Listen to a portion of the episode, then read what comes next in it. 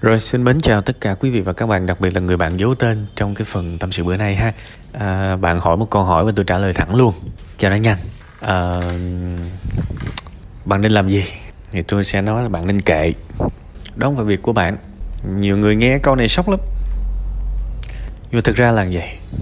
Ai trong cuộc sống này cũng nên khiêm tốn, khiêm tốn lại. À, mình muốn giải quyết một cái chuyện lớn thì mình phải có năng lực. Còn mình không có năng lực thì mình kệ thôi lo thân mình đi điều quan trọng là sau này bạn có con, bạn sẽ dạy con bạn điều gì? Bây giờ tôi nói một cái điều đơn giản vậy. Ví dụ bây giờ mình có con. Chiều chiều hoặc là tối tối, mình có khoảng sân, hai cha con ra đá banh, thì chơi điện thoại kiểu gì? Hai cha con chơi cờ, chơi điện thoại kiểu gì? Hoặc là mẹ con đọc sách cho nhau nghe, chơi điện thoại kiểu gì? Đi bộ thì chơi điện thoại kiểu gì? Đi bơi thì chơi điện thoại kiểu gì? Đứa trẻ nó chẳng có lỗi gì cả.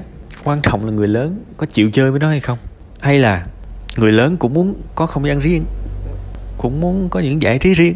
Thì bây giờ dễ nhất, để cho nó đừng có mè nheo, nó đừng có la làng lên, thì quăng đại cho cái điện thoại là xong. Đúng không?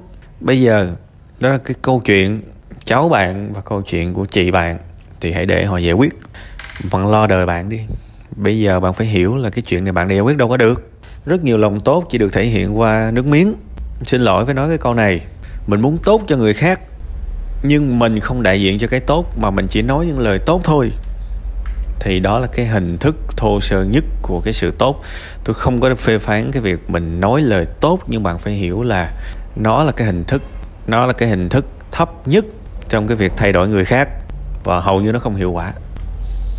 Nếu mà mình nói lời tốt mà người khác có thể nghe lời mình thì mình là thánh thánh rồi. Không có hiệu quả đâu. Ví dụ như tôi, bây giờ đi về làm ăn, về học hành. Thì người ta rất là hay hỏi tôi, cái này nói thật, không phải là tự ờ, tự nâng bản thân mình lên đâu. Bản thân tôi còn thấy ngại, còn thấy mắc cỡ với những cái chuyện này nữa. Nhưng mà đây là cái câu chuyện họp hoàn cảnh phải lấy ra và làm ví dụ. Tại sao người ta hay hỏi lời khuyên của tôi? Vì họ nhìn tôi, họ nhìn thấy những gì tôi làm được. Bây giờ bác lại 10 15 năm về trước, chẳng hạn, thì bây giờ tôi có đi la làng, tôi có thét lên thì họ cũng chẳng nghe tôi. Đại khái là vậy. Đúng không? Thứ nhất là giai đoạn đó mình có làm được cái này cái nọ thì mình cũng núp mình cũng chả có uh, rùm ben nói thẳng ra là nó chả có nổi tiếng. Thế thì người ta không biết. Còn bây giờ thì phần nào thì cũng nhiều người biết tới mình. Nên cái cái hàm lượng cái mật độ mà xin lời khuyên quá nhiều tới mức mà mình cảm thấy mắc cỡ với những cái chuyện đó luôn. Nói thế thì mình mình quay trở lại vấn đề để mình hiểu rằng làm ơn mình có thể giúp được người khác hay không? Nó tùy thuộc vào việc mình là ai. Mình có uy tín mình có kinh nghiệm trong cái chuyện đó hay không. Thì mình mới giúp được. Hoặc thậm chí là khi mình đã có uy tín trong cái việc đó là mình ngồi im trong hang trong hốc người ta cũng kiếm mình để người ta nhờ mình giúp. Còn cái tình trạng mình rất muốn giúp nhưng mình không muốn giúp, biết giúp bằng cách nào. Hoặc là mình nói đủ cách nhưng mà người ta không nghe. Thì thực tế dùm cái đi mình mình chưa đủ đi giúp. Hiểu dùm đơn giản vậy thôi không có gì hết. Không có gì cao siêu cả. Kệ thôi. Kệ thôi bạn ơi bây giờ mình đã vừa không giúp được mà mình lại mang cái muộn phiền của người khác về mình nữa, thì đó là cái tình huống còn tệ hơn một người vô tâm nữa. Thì thì mình chọn cái kịch bản xấu nhất thì chọn làm gì? Mọi thứ trên đời này đều có hậu quả và luật nhân quả cũng phải để cho nó xảy ra. Có những thứ mình làm không tốt thì hậu quả nó phải xấu. Những cái xấu trên đời này là để người ta nhận ra, người ta chịu đau và người ta có chịu thay đổi hay không. Và nếu mình tư duy theo cách đó thì những hậu quả vẫn có thể là bài học còn bây giờ nếu bạn thương người, bạn nhào vô, bạn bạn chịu cái nỗi đau đó dùm người ta đi, chắc gì bạn chịu được. Mình thương là mình phải thương trí tuệ, thương cho tới. Thế thì bây giờ thôi, bạn lo đời bạn đi. Đời bạn mà rực rỡ lên, rất có thể những người nhà này sẽ tới và hỏi bạn, và thậm chí là đứa cháu nhìn bạn. Đứa cháu nhìn bạn như một tấm gương, và biết đâu bạn nói nó nghe. Còn bây giờ thôi đi. Lo mình đi bạn ơi. Thực sự mình thương á, thì mình vẫn có thể thương được nhưng mà mình cũng phải nhìn vào thực tế. Coi thử coi.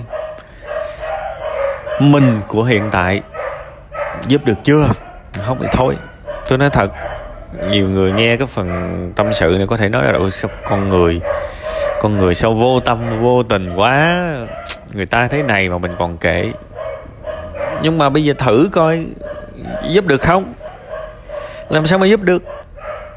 Không giúp được thì phải biết tự lo bản thân mình để mình có thể giúp được trong tương lai chứ. Ha. Thực ra đó, trong cái phần này cái lớn nhất mà tôi muốn nói với các bạn là các bạn tự lo cho con các bạn trước đi. Nếu các bạn chưa có con thì hãy có định hướng tốt. Nếu đã có con, hãy lo cho con các bạn trước đi. Mình phải thực sự hạnh phúc, thực sự vững vàng rồi mình mới lo được cho những những người khác liên quan. Và tôi nói rồi, công thức để con mình nó đừng có nghiện điện thoại đó là bạn hãy chơi với nó. Ngay từ nhỏ hãy dành thời gian với nó ngay từ nhỏ. Rất nhiều bậc cha mẹ có con có cái đâu có chịu chơi với con đâu. Sau này con nó lớn rồi lại sợ nó bỏ nó nó bỏ mình nó rời xa mình. Rồi bằng mọi cách phải giữ nó ở nhà. Trong khi đó từ nhỏ không bao giờ dành thời gian cho nó. Thậm chí là rất là phiền khi con mình nó đòi mình chơi với nó. Cái này là nghiệp nha. Lớn lên rồi nó nó, nó bắt đầu nó nó đã quen với cái sự độc lập rồi nó chẳng muốn tiếp xúc với cha mẹ nữa thì nghiệp của mấy ông đó. Này nói thiệt, con trường hợp mà cha mẹ mà chơi với con cái, từ nhỏ con cái nó xem cha mẹ như bạn vậy. Trời ơi, có chuyện gì nó cũng kể cho cha mẹ nghe hết. Có cái gì nó cũng kể hết thì sau này bảo là thôi mày ở riêng đi, tao đuổi mày ra khỏi nhà đó thì nó cũng ngồi về, nói thiệt. Trăm trăm luôn đương nhiên sẽ có nhiều người bảo là thôi, tôi bận quá, tôi vì công việc. Tôi tôi vì công việc, tôi này nọ, tôi không có chơi được, tôi quăng cho nó cái điện thoại để cho nó đừng khóc, để tôi được yên, để tôi nhức đầu. Thì cái này là quý vị trả giá nha. Làm cha làm mẹ khó lắm các bạn. Khó lắm. Khó hơn học mấy cái bằng đại học luôn á, chứ không phải đơn giản đâu. Nên nên là quyết định có con, cũng phải chuẩn bị một chút về mặt trí tuệ. Chứ mà bản năng quá thì cũng tội nghiệp tôi tôi thấy rất nhiều trường hợp mà cha mẹ chiều dắt con đi thả diều á, họ hạnh phúc lắm. Rồi cha mẹ dắt con đi bơi bơi cùng con cái, cùng giải mấy cái bài sudoku chẳng hạn. Ngồi và cùng con làm, cùng con học bài, chơi bóng bàn với con, dắt con đi những khu vui chơi, nhà banh, cầu trượt thì làm sao mà, làm sao mà nó ghiền điện thoại được? Quan trọng là những cái hành động dắt nó đi như thế này, lấy thời gian của quý vị và quý vị không sẵn lòng. Thì quý vị làm cái việc dễ nhất trên đời này có thể là quăng cho nó cái điện thoại, để nó để yên cho quý vị, đúng không? Quý vị thành thật dùm cái, tôi đã nhìn thấy quá nhiều bậc cha mẹ rồi. Ở đây tôi không vừa được cả nắm nha, nhưng mà chính mắt tôi nhìn thấy. Thì tôi tôi thấy là cái cái cái việc mà cha mẹ cho con chơi điện thoại, lý do lớn nhất là vì nó tiện lợi cho cha mẹ bây giờ để đứa con mình nó vui rồi mình phải dành bao nhiêu thời gian cho nó? Mệt quá. Quan đại cái điện thoại đi nó tiện lợi. Mà ngồi đêm ru và mình có thời gian mình lo cho bản thân mình đúng không? Mà tôi không biết là quý vị có thực sự dám thừa nhận cái lý do đó hay không. Nhưng quý vị như vậy thì nó cũng hơi hơi không tốt. Tôi chỉ dám dùng cái từ không tốt thôi chứ tôi không dám dùng những từ cao nặng hơn. Đôi khi mình hy sinh cho con cái không chỉ đơn giản là mình uh, ra ngoài chịu nhục chịu cực chịu khổ và mang tiền về nuôi con đâu. Thật, nó không hẳn là vì như thế đâu các bạn.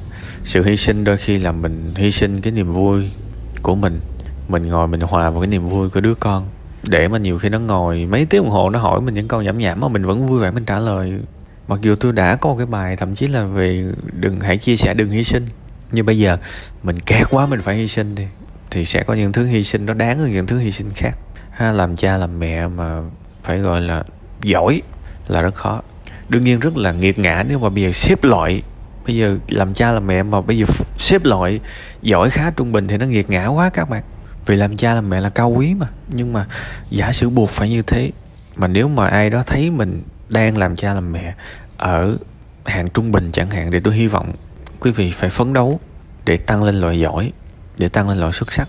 Nếu mà quý vị là một người cha, người mẹ xuất sắc thì thì tôi đâu có được gì đâu bà con hàng xóm đâu được gì đâu, nhưng con quý vị sẽ được lớn nhất.